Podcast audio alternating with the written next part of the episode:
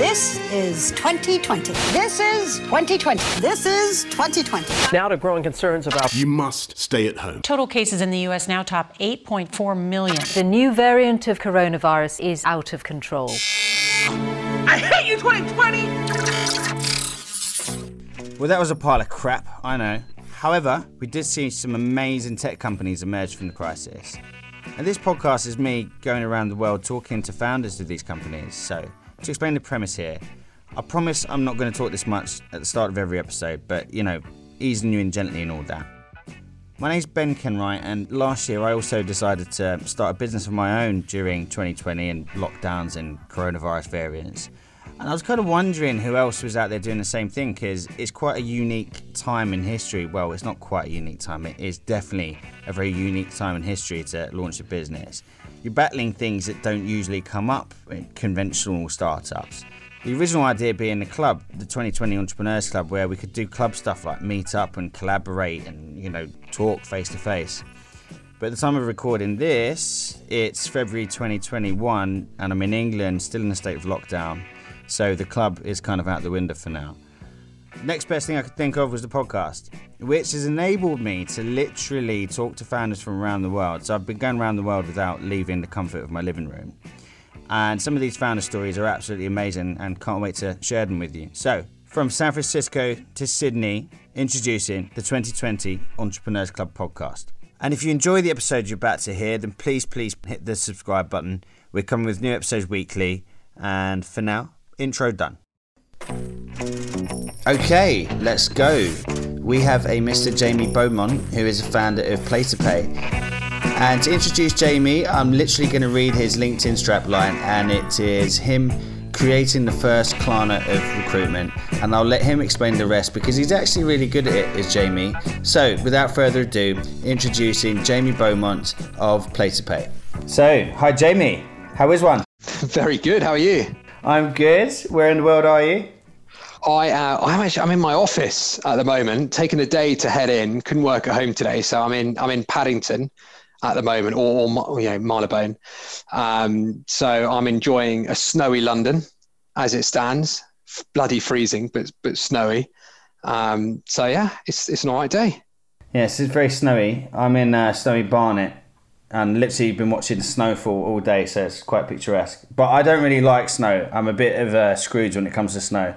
Unless Are I can you? ski on it, I just don't really see the point. Like my bins haven't been collected, and that's just annoyed me. Yeah. Yeah, I, I'm so. I, I mean, I've skiing is my life, um, so I absolutely love it. So it's been gutting this whole COVID thing. We've not been able to go, so I love snow. But yeah, you're right. In England, it's a bit pointless. You Yeah. can't do anything with it. It just stops things. Yes. Okay. So outside of England, I'm a fan. Inside of England, not so much. Yeah, agreed. So before we uh, commence, I have to uh, have to just get it out there for, uh, in the interest of disclosure, that we're both from the staffing industry. We are guilty. and uh, we've both been on the supplier end of the staffing industry, which kind of brings me nicely into setting the scene here. So, we're the 2020 Entrepreneurs podcast. You are officially a 2020 entrepreneur, Jamie. And Indeed. I know firsthand what the immediate uh, immediate effects were on the staffing industry because I was in it. I was actively supplying recruitment agencies. Um, and COVID has struck about March time. I know you had another business within the staffing industry uh, running at that point, but COVID has struck March time. First thing every company on earth did was stop their vacancies and stop any oh, a lot of temporary uh, temporary labour and, and contractors that were on site. They were all the first to go. So the recruitment industry was in a complete state of disarray. Um, staff being furloughed left, right, and centre in the UK. Staff being let go, unfortunately, in other places. And industry has gone into a state of paralysis. Also, an industry that was very technologically behind. You got big operators, I won't name names, but they're trying to suddenly migrate 50, 60 staff plus into working remotely when they haven't really got a clue how to do it. So there was clearly Yeah. opportunities there within this mess, but generally you've got an industry that was fucked, right? Mm-hmm. So March, April, things starting to recover slightly, shoots of grass, technology's doing okay. And you're kind of the same vantage point as me, right? yeah. So, Yeah. at what point in time has the catalyst for, for Playter play come about through the mess? So Playter play came about in May. So we we were part of this complete um, crumbling of of the industry. You know, the kind of carpet taken taken from beneath us, and we're sitting there and and we can't even really give our software away for free because as much as as much as people want to onboard themselves onto tech, you know, HR tech software, they've furloughed everyone, they've shut down, they've you know their doors are closed, no one's doing anything, and no one's hiring. So it doesn't matter what software they're using. This is offered, right? Yeah, this is offered. So everything's stopped. So we, you know, we we had a significant amount of interest in in in that product during lockdown, but you know, there's just no decision making going on. Uh, and it, it started to bring out something that we thought about before, which is recruitment agencies and, and, and smaller businesses operate, you know, next to each other, side by side, you know, symbiotically, some would say. You know, recruiters help help SMEs grow and, and SMEs use recruiters and recruiters love that and, and the industry is booming because of it. But one of the biggest facets holding everybody back was the finance side of things and we knew that and you know i'd run an agency beforehand i knew that getting paid late was really bad for agencies and i'm running an sme so i know that large recruitment fees are, are you know paralyzing some you know somewhat for businesses so how on earth do you kind of fix this parallel um, and i thought to myself well I wonder if we just put we just flip all the discrimination against recruitment agencies within finance and go, we're going to build a product that's that's makes the recruitment agency a, a, real beneficiary, but also offers a real benefit to to people looking to help their cash flow. Uh, and and it pretty much started from there. And I started to speak, you know, speaking to people. What would you what would you want? What would you do? I, it went. It, we had some crazy ideas. You know, there was some that there was some that was just why don't we just invest? You know, put some money into recruitment agencies at a point where where pretty much all of them were going down I'm thinking to myself, why don't we invest in recruitment agencies and just like make make some mega ones? Stupid idea. Um, and, and it got to the point where we built this amazing little model. Uh, and and from there it was about right it's game time you know you've got to test this you've got to you've got to research this and and and Playter Pay was born so it's born at a time when i guess we're all sitting at home and we have more time to think about things. But were you seeing a direct pattern of agencies struggling because of the financing aspect? Massive. So, ninety percent of agencies that that we were working with, I was speaking to, and and I, small business. So I was doing outbound myself. So I was speaking to hundreds and hundreds of agencies, if not into the thousands, uh, and they were actively chasing unpaid invoices desperate because you've gone for a point where businesses have just you know whole it's not like 2008 where the economy slowed down it's just stopped so people are panicking going what if we don't get paid? That's it. That's that's game over for our for our agency. So it went from we're billing to we now we're now chasing those bills. We're doing everything we possibly can to get paid. And and no one i spoke to was having any success. You know everyone's going well we've not got any money that you know we've just been put in lockdown. We've furloughed all our staff. We've got no extra cash to be able to pay your recruitment fee. Or you know we've sacked we've we've had to let go the hire and and you know we want to, you know we're going to activate our rebate. So there was a there was a huge correlation between agencies that were you know within um, were actively still surviving the lockdown, but all they were doing, they were just trying to get paid the bills that they were owed from previous placements, and it was it was a very difficult task for some of them, and some of them, sad to say, went under because of it. Yeah, no, I, I saw it firsthand as well. So just to actually break that down for listeners who aren't au fait with the world of recruitment, everyone knows that recruiters will go out there, they place someone and they charge a whopping fee. It's always quite controversial there's that whole 10 minutes work and 10 grand attached to it type thing. Um, but just to actually kind of really explain what that means, it's called contingent recruitment within the industry, and that means that there is a fee attached when there's a successful hire. There's often several agencies working on that. Eventually, uh, the candidate that's successful, uh, the uh, agency that introduced them gets a fee, right? So everyone knows that part. But then behind them, there's always a rebate period. It's usually around 60 days average. And that rebate essentially means that that money is not guaranteed until the person has successfully completed that rebate. Often it's invoiced on the day of start. But if we think about the timeline and when it comes to running a business, you might have someone interviewed today, they get offered tomorrow, but they can't start to the 1st of March. That agency isn't getting paid to the very minimum April. and then if hmm. there's an issue with that candidate, then there. Uh, that rebate can be called in. So it, even in normal times, contingent recruitment is an absolute cash flow nightmare. Uh, so I can see how, uh, you know, unfortunately, some businesses closed and uh, and others struggled to get the money. And I suppose uh, lawyers were busy, and I, I won't name names, but yeah, I know them. a few that were very active at that time. So what's next? You've identified that there is this need. You, are speaking to agencies that are.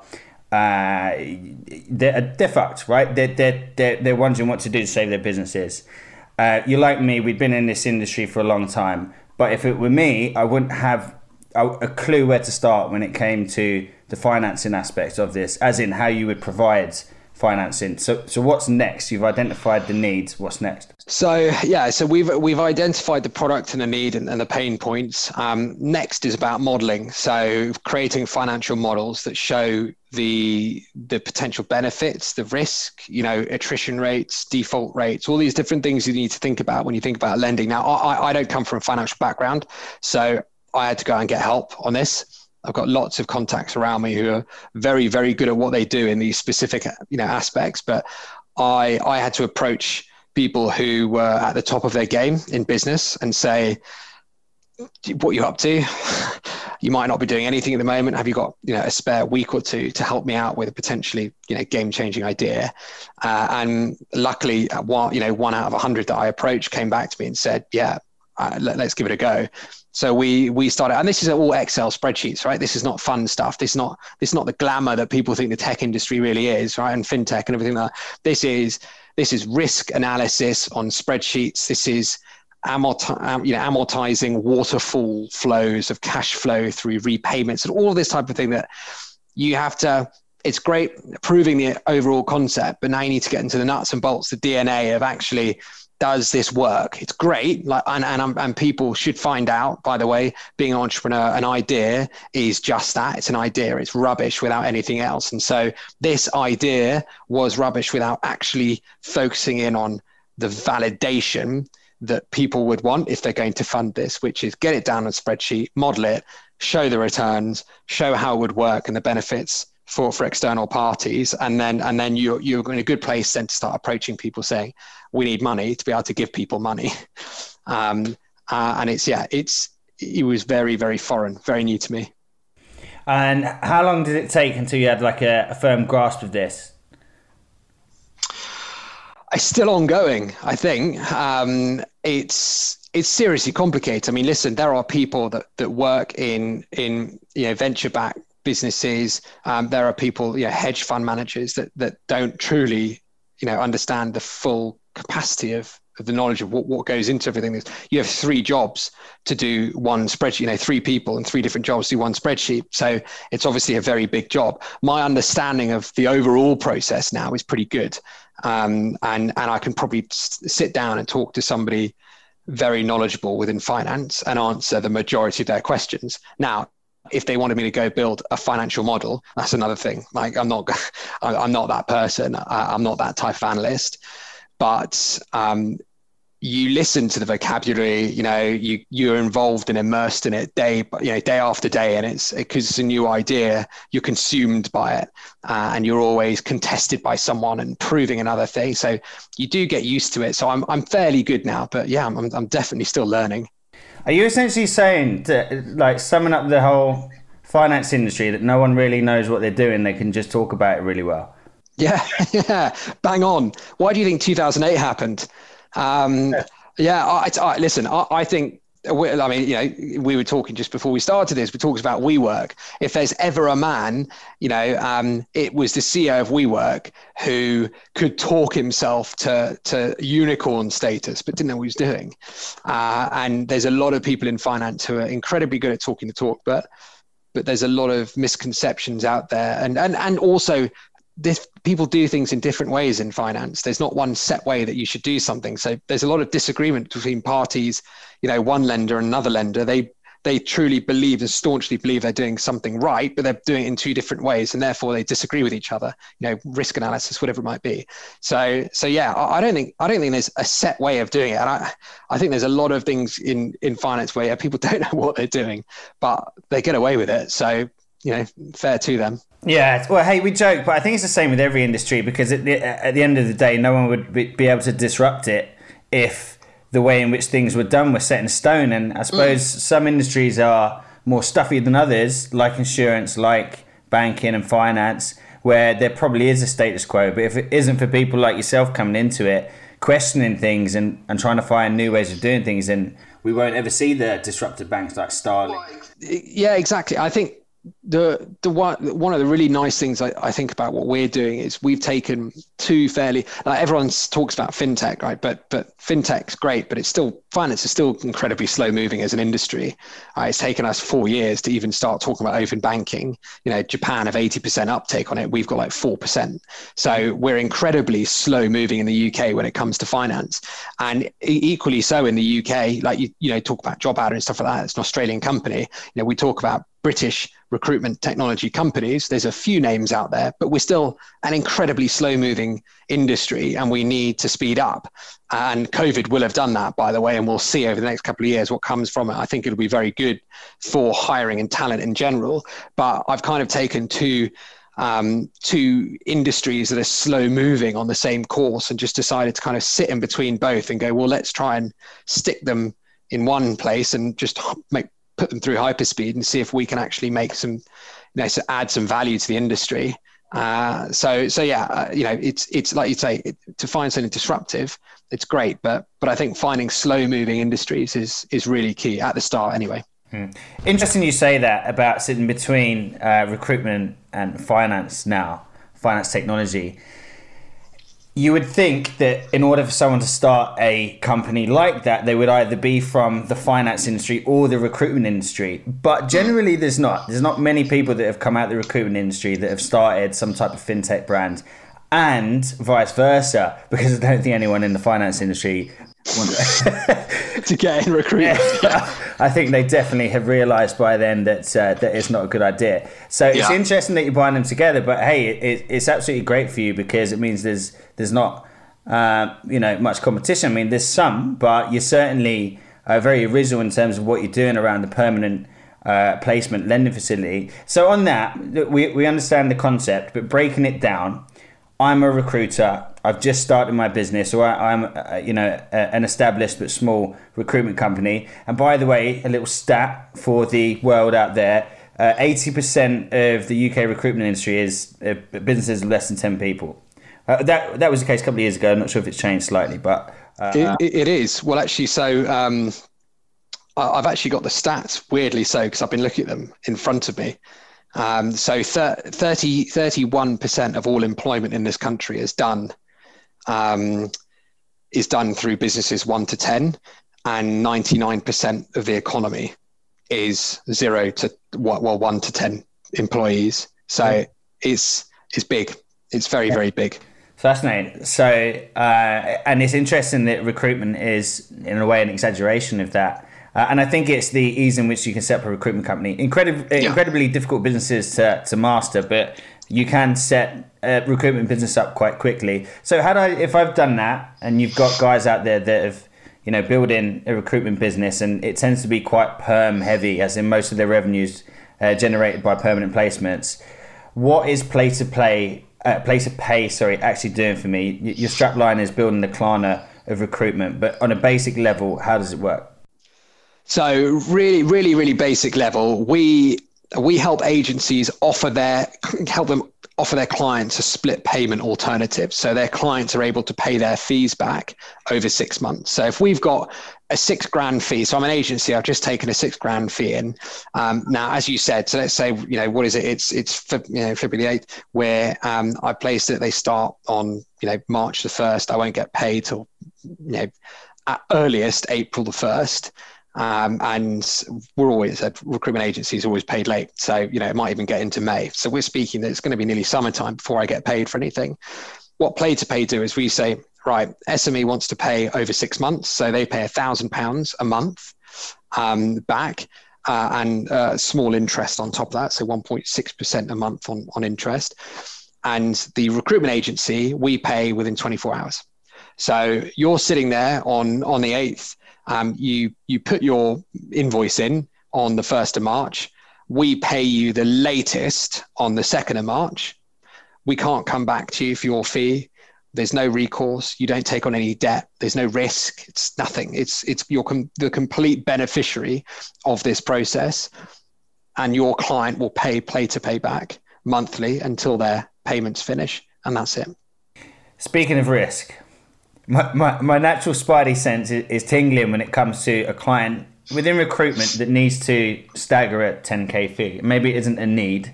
It's um, the opportunity is there, so why wouldn't they take it as a lending facility?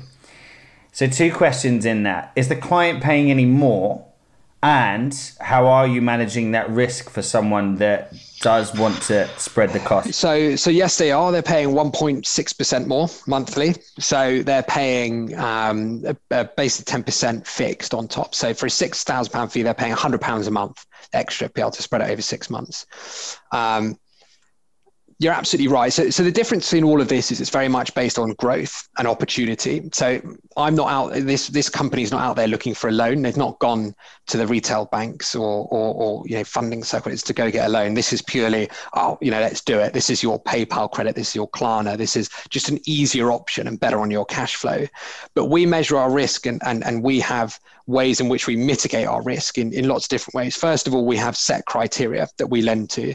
So, um, and I won't go into detail on it because it's quite boring, but we make sure that businesses have some sort of financial record. So at least, you know, one year's accounts and no CCJs and everything like that.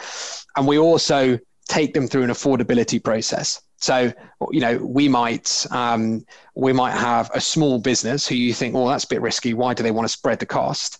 Well, you know, we've gone and done open banking, and they're actually really cash rich. The reason they're cash rich is they're quite good with their money. They actually want to spread the costs and save their cash flow, um, and it's just an easier option. Like you said, it's an easier option for them. Uh, we get a lot of people as well from sales. So sales hires, for instance, um, you usually get an ROI on them in six months and for us, that means that businesses can use us and actually get an ROI on the cost of their fee before they've even finished paying it. So there's a bunch of different ways we do it, but mitigating risk is is the most important thing that we do, and we just do that by categorizing businesses and then checking, you know, de-risking them by checking, taking them through our process, which takes three minutes tops um, and just goes right you know we use open banking part of that 4% of the country that you know use it.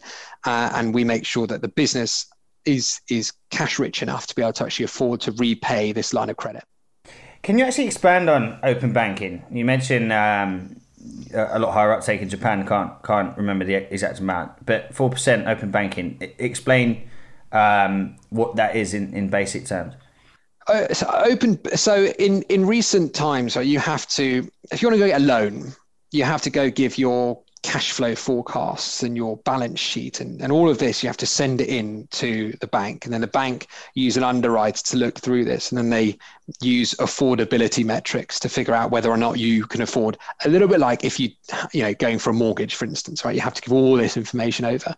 What open banking does is use uses a transparent way of finding that data. So use it in different ways. And the way we can use it you know you can attach yourself to Xero where it gives us uh, an open banking view. So we can openly see cash flows and um, invoices and bills and we have a transparent view into that business's you know um, monetary and economic world. And then on the other side of it is you can actually see bank information. So we can see cash balance you know cash flows what's coming in what's going out over a, over a three month period. So instead of actually demanding all of these different metrics and pieces of information, we kind of sit there and say, well, actually, you can use open banking to get uh, you know get an eye and an open view into a business's performance and, and, financials without having to go through all the hassle that you did before so uh, and it's, it's you know there's way more complicated versions of it but but it's a fantastic mechanism because it's basically at the click of a button Right. Okay. I see. Why? Why is the uptake so low in the UK? Uh, well, I, I, think number one because you know the banks um, are are not the most innovative a bunch. Um, hence why you've had challenger banks come out. You know, you've had the Monzos, you've had the Starlings, the Tides, and all of these businesses. Um, I think I think we don't use technology to to the way we should. You know, the Japanese are is fantastic. They have the equivalent of, uh, you know, like WePay in China and all of these ones where everything is transparent, everything is open banking. Um, it's just easier that way. We don't do that. We're still we still use quite archaic methods. You know, the fact that the fact that you know banks for mortgages ask us for for bank statements that are certified and printed out and you know all these different types of when you might even bank with the person you're getting a mortgage with just shows how really archaic it is and, and these guys are oil tankers you know it takes long time for them to move um, which is why you've seen i think it's a company called marcus owned by goldman sachs you know they they they, they buy them um, and then they release these new challenger banks or neobanks whatever they are so i just think we're a very slow mover in terms of our institutions. Um, and it's it's still going to take a long time, I think, for us to get to the standards of of those in Asia who have just absolutely killed it. Yeah, and I, I can uh, I'll put uh, put money down that their recovery will be uh, a lot more impressive than ours as well. But it will, yeah. and hopeful, yeah. So, Jamie, um, you're in a pr- pretty good position now. You are actively uh, taking on clients. You are, you know, a revenue generating business. Uh, but you're juggling it uh, along. Well, I say juggling. You're running this parallel to the uh, to Offered, a company that you started in 2018. Um, and before then, you had a pretty uh, well, a pretty impressive CV in the world of recruitment. So let's just wind back a few years. Tell us where it all started. Even Mojo's clothing. Tell us about that. Uh, yeah, yeah. Um, uh, that's an interesting one. Yeah. So, I, I mean, I, my first, actually, my first job out of university was at WPP and mark, you know, advertising, uh, and it was rubbish. So I ended up walking out of that and, and getting straight into recruitment, in IT recruitment. Um, um, I won't name the business, but um, uh, yeah, a bit of a boiler room at the time. I think they've changed now, but um, uh, yeah, well, I think I got sacked on my last day of rebate with my recruiter calling me up saying it was 100%. It was 100%. They've got all their money back. Last, I ended up doing two deals. They said I shouldn't have done a deal um, until my six month or anything like that. So I got I got a pretty bad introduction to recruitment, to be honest. I think I might have worked for the same company. Did you? you, you said, you said IT boiler room didn't last long. I, I had that same experience. Yeah, I, I think a lot of people. I think a lot of people did. It, it didn't. It didn't do the, the, recruitment world any justice, to be honest. And, and I think recruitment lost a lot of good individuals because because of experiences like that. But I, I went off and you know very briefly, I, I, went off and did a couple of ski seasons and started a clothing line um, for for retro clothing out there. And you know, it did all right. We you know we sold quite a bit, and you know we did tours around the UK with universities and stuff like that. And um, and I, I I left that and. Um, and started at a graduate recruitment company. Um, did very well there, kind of worked my way up the ranks. Um, and then actually, I left because I got quite ill. So I had to take some time off. Um, and um, during that time, I actually started another business called Gradvice, where I wanted to create a, you know, with my recruitment, graduate recruitment background now, I wanted to create a, website that gave grads the advice they needed to be able to know what they wanted to do and where they wanted to go. Um, I was always fed up with people saying, I want to go, you know, I want to do this job. So you don't want to do this job. You've never done it before. So how do you know? So I wanted to build an ecosystem of, of advice for them. Um, whilst doing that, I got approached by someone who said, would you like to come and build a, a grad division at our business? Um, so I said, well, actually, yeah, screw it, why not? So went there, uh, and after 15 months, we did so well, we grew it. We actually went and bought my old business. Um, and merged them together. Ended up opening an office up in Manchester and, and going up to 20 something people, I think. Um, and in yeah, in, in May 2018, I finally took the jump and incorporated the business, but didn't actually leave that business until until February 2019 and during that period, yeah, well, you know, I, I, was a director of the business. Um, it was, you know, it was a great business. We had a lot of fun, uh, and you know, we tried to implement lots of change, which is very, very difficult. If anyone will tell you, merging two businesses together is uh, very, very difficult. Two different cultures being squashed together is always a recipe for disaster. Um, Graduate fast track buying sales point, right? Sales Point buying Graduate Fast Track. Right, okay, I understand. But then um, branded as Graduate Fast Track. Yeah, yeah, yeah. So we merged and we went on as, as graduate fast track. And sales Point stayed with a with a more senior um, view as well. Um, so yeah, it was it was fantastic, and you know we were in you know we were we were loving it, and and of course it wasn't COVID time, so there are plenty of roles, um, lots of candidates, obviously more more candidates now, but you know lots of candidates, and um, it's just a really good market to be in. I really enjoyed it. Um, you know, it wasn't a very serious market. You know, you're talking to graduates every single day who are desperate for jobs and also good fun. So I learned a lot during that, and I learned uh, a ton of you know how to run a business and what to look at the finances and how to run operational processes, but also learned a lot about the issues that come in industry. And uh, I think one of the things that you'll find in people that build businesses, they see they see gaps in in in markets and opportunities, and they generally tend to try and solve them and, and take that opportunity. Whereas the majority of the population will look at that and just go, it's annoying, but you know, I'll get over it. And and that's kind of how Offered was was actually conceived. It was me just going, I can't take the problems that are in this industry now, and, and, and the industry's caught up very, very quickly. But you know, I can't take this. I want to find a way in which we solve them. And, and so it was born. So yeah, from going from IT recruitment to, to the mountains back into recruitment and then you know, setting up my own division and buying back the old business. Um, it was a, a, bit of a roller coaster. In between all of that, I remember setting up my, you know, first few weeks of setting up my own business. We are actually moving flat at the same time, so buying a flat. Um, I just bought a puppy, and I was um, I was organising my wedding. Uh, so it was basically everything you can do at once. I did. Um, so it was a bit of a, a good way of showing you can do anything really. you can take the stress. So my next question, something I'm asking every guest is, what was the biggest silver lining of 2020 for you? And mine was certainly I didn't realize how much stuff I could actually do when I didn't fucking leave the house. And and also no distractions. Like there's no weddings and and uh, birthdays and uh, you know now people hear this they're probably not going to invite me to many more. But it's just when you are just left to your own devices and you, have you've given this time back and there's no distractions. You realize how many things you can get your teeth uh, stuck into. Uh, 12 months in I, have got a uh, an hr tech startup and a podcast and i'm not getting much sleep but hey ho it's just making the most of a bad situation. So that was my silver lining.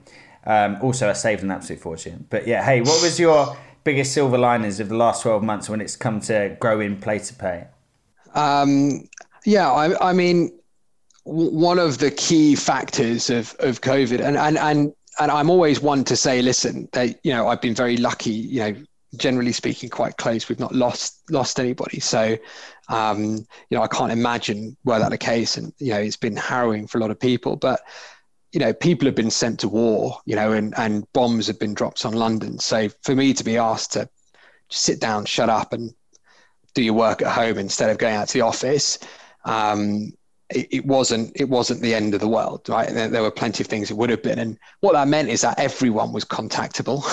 Um, if anyone said, "Oh, they're just in a meeting," it's like what rubbish that is. You know, there were no gatekeepers. There's no, and everyone was. I think one of the main benefits for me, and actually this is the biggest silver lining in the whole thing, was was the concept, you know, conception of Playter Pay was it's really important that you talk to your market before you launch anything. Everyone thinks they have a really good idea, and there's no doubt that some ideas are really good, but they're polished by the market, giving it giving its own response. You don't necessarily want that response once you've made it, because you've got to then go recreate it and change it and, and iterate. So I was given the the free reign to speak to hundreds. I mean, I, I definitely out. I did outreach, including on email, probably to over four thousand recruiters during that time, um, and I got a magnificent response from ninety nine percent of recruiters who were in peril at the time, right, but so keen to chat.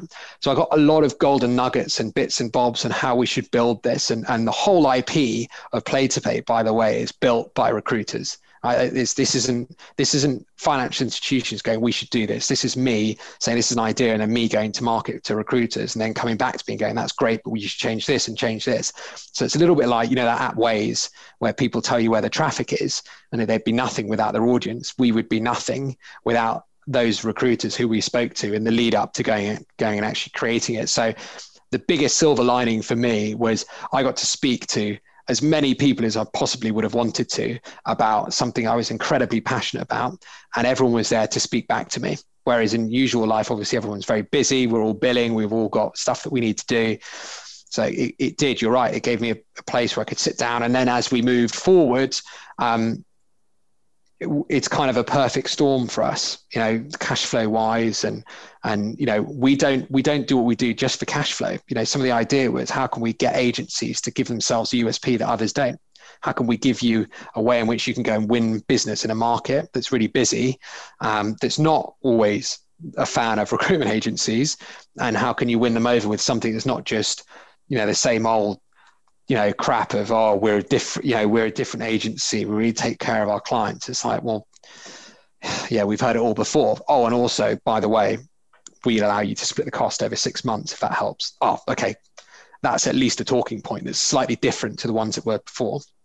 So mm. yeah I, this whole thing is weird to say and I hate I hate to sit here saying that you know actually this whole pandemic has been good. It's not obviously, but for me, it's it's it's allowed a lot of positives where I've been able to really get my head down, not leave not leave the house, and work incredibly hard.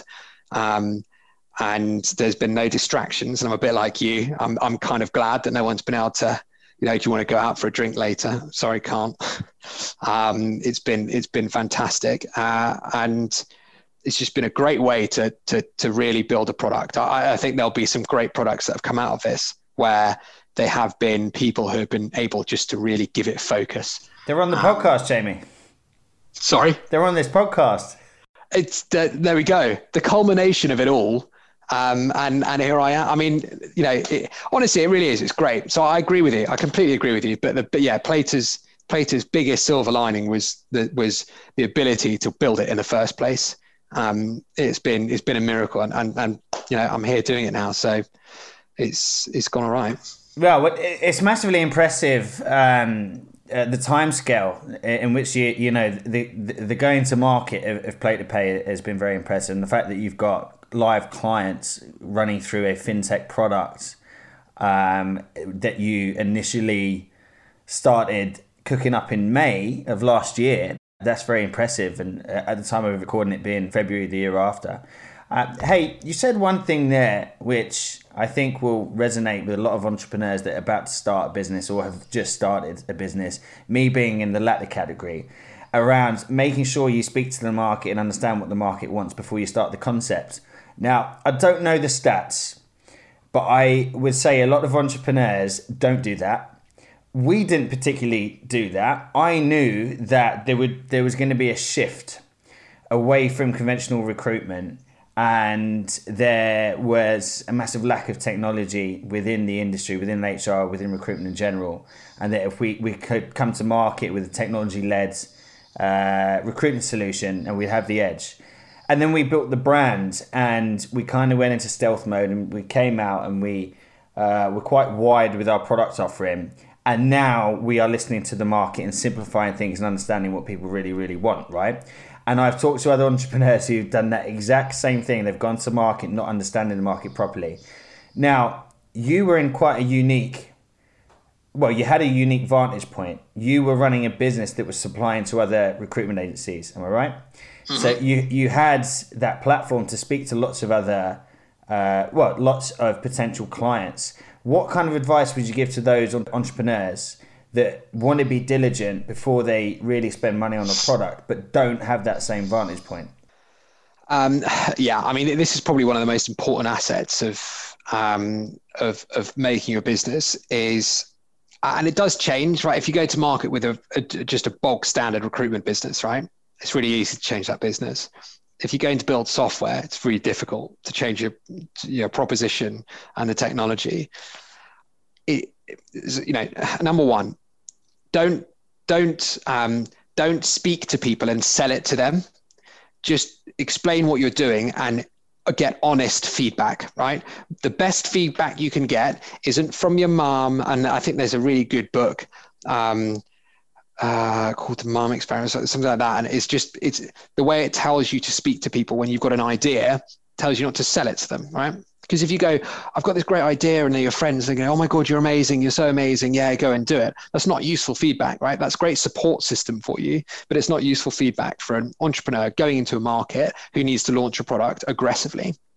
You need to find out what the market thinks honestly and then build a product around that market. You need to find pilot businesses who want to help you, find the people you look up to, approach them, say, listen, what this is what I'm trying to do. If they like it, then try build it alongside them. They're your pilot customers. Um, don't don't carry ego. Um, the biggest thing I know is that you know when we first bought Offered Out in the first our first ever model, it flopped big time because we didn't listen to the market. I thought I knew exactly what I was doing, and um, and I'd had the experience to do that, but the market said otherwise. Uh, and and lastly, is just move really really quickly. If you need any changes, change them in an absolute blink. You know, you're iterating constantly. But if you're out there and you don't think you've got the market, you know, um, connections, you don't have that network.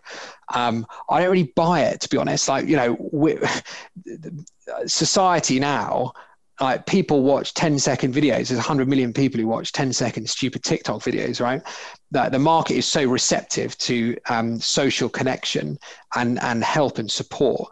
So if you if you want that number one you've got to go and get it. So you need to speak to people. We've got linkedin is a great asset. You know you know you're a recruiter you know that. Um, anyone that's been in recruitment knows that recruitment is uh, linkedin is an unbelievable asset.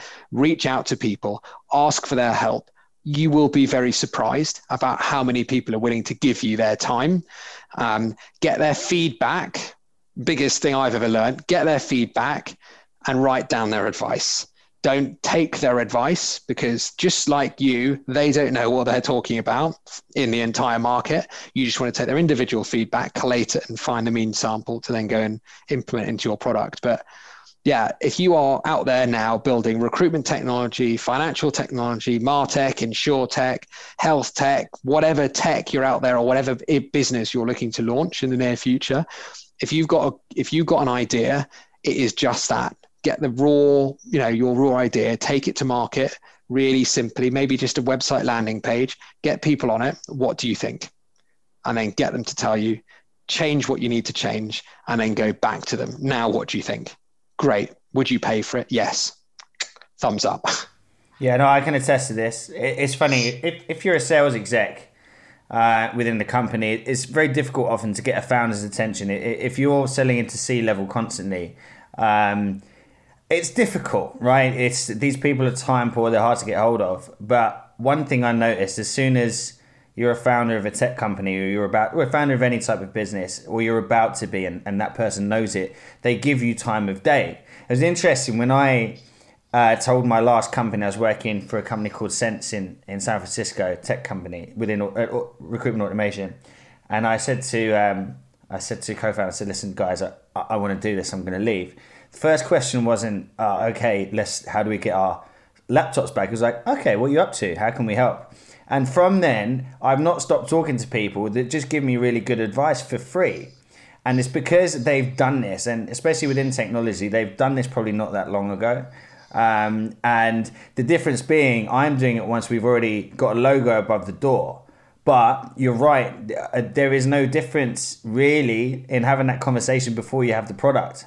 You just have to be honest and say that you don't have the product. But also, it's amazing what you can do with slide decks and oh. uh, you know, visuals around concepts. You don't have to promise them that you've got it ready tomorrow. Although when you start a business, it's often like, oh, what did you ask if it was going to rain? Yeah, yeah, I'll sell you rain. Yeah. How much? How much will you pay for the rain? So you have yeah. to have some discipline when it comes to managing expectations. But absolutely, you can uh, go out there and start asking for advice and feedback before you've got the product. And you probably will get more advice and feedback before you've got the product because they know they won't actually have to buy it. Just, just yeah well exactly. When there's no commitment from somebody when they know there's no commitment they're really open towards it. But you're right. I mean you speak to any business owner and they're lying if they tell you they're still not taking market feedback. What why do you think you know you look at these silly little things that talk about you know hotels to airbnb blockbuster to netflix and all of these that's because they didn't see what's happening in the market. They didn't, they didn't react quick enough to what was happening. We are very, very new, but every single conversation we have with a recruiter or with a hiring SME, we are asking, what else can we do to improve? Uh, and you know, we're actually bringing Offered into the Playter brand. You know, we've built you know Chrome extensions to help people with with prospecting. You know, we're learning from our market actually what value can we offer you because that's all. You, it's an exchange of value. That's your product. If you can offer them the value that they need, they'll pay for it, and that's a successful business. Um, lots of fintechs have failed in that and, and lots of you know we, we talked about WeWork earlier um, lots of value just so happens you know they've got billions on their overhead so there's not enough value you know you don't have to make things overcomplicated. Find a pain point solve that talk to your market polish it get it out there and then be prepared to change it 50 times because it will change. Absolutely. So jamie final words. What's uh, next in store for for Playter? Years one, years two, years three. Uh, well, so we're we're just about to announce. Um, so in the public, so this can be the first place we do announce um, our, our one million pound raise. Um, so we're, we're excited about that, and that's helped us launch the product. Um, you know, we're looking to scale over the next year and, and get, you know, a, a one or 2,000 recruitment agencies on and, and helping as many businesses in the boom that we're going to have, the hiring boom that we're going to have in the second half of this year. Um, I mean, two, two, three years, you know, we want to be international. We want to have different products. You know, we want to help different types of businesses. We want to be known as the support system for um, you know the small businesses in this economy um, and and really knuckle down on that. You know, we we're not interested in big businesses, so w- we want to be globally renowned for being not just a lender, but you know the support system and the value add that all small businesses have when they look to hire or, or they do, split an invoice. That, that's for us, and for obviously recruiters, we want to be that way that we can offer supreme amounts of uh, of value so they can go get their cash flow, get paid, go win business, scale their businesses successfully, and and obviously have a good time doing it. Well, amen to that, Jamie. I'm sure you get there. Um, you've definitely got the um, you know the, the right foundations of experience, and it's a great brand, and it's an absolutely great time, and it's the epitome of the 2020 Entrepreneurs Club. You know these stories of uh, the world changing and, and spotting an opportunity there, and not just an opportunity to capitalize on a on a shit situation, but an opportunity to help a lot of people out along the way commercially, whilst you know, and, and everyone starts to make money. And uh, it, it's a great concept, and uh, yeah, I think uh, uh, you're definitely going to continue to excel in the years ahead. So uh, something I, I, ask everyone: um, yeah. you're very active on LinkedIn and and slightly angry sometimes. So I don't know if I should recommend people reaching out. no, I love, I love, I love LinkedIn. I think I'm just very dry. I'm not. I'm the. Uh, someone called me. Someone called me. Yeah, the antithesis of Disney. Um, you know, just. But I'm just very real. I, I love to speak to people. I, I, I will give my time up for people. So I'm happy to be reached out to. But yeah, my my content is some some sometimes it's been called controversial.